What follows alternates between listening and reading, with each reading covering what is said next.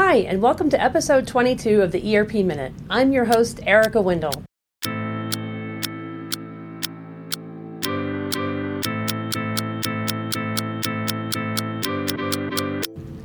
SAP announced its preliminary financial results for the fourth quarter and full year ended December 31st, 2021. Q4 cloud revenue was up 28% and full year 2021 cloud revenue was up 16%, showing a strong execution for the entire cloud portfolio.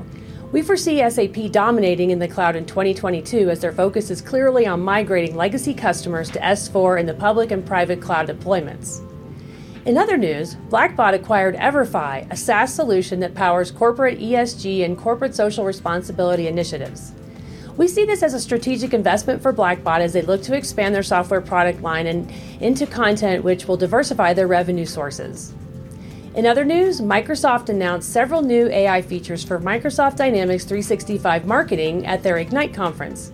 We believe that Microsoft has an edge in the mid market AI space given that most organizations already utilize a Microsoft tech and desktop stack.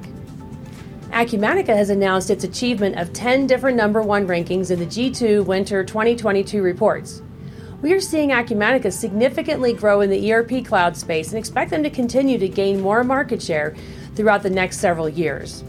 Finally, NextWorld, a newer ERP vendor run by the former executives and technologists of JD Edwards World and OneWorld, announced its acquisition of Cloud Inventory, formerly known as DSI, a pervasive WMS solution for mid-sized product-based companies.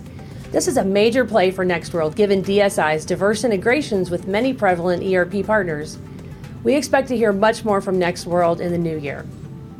Thanks for tuning in to the ERP Minute.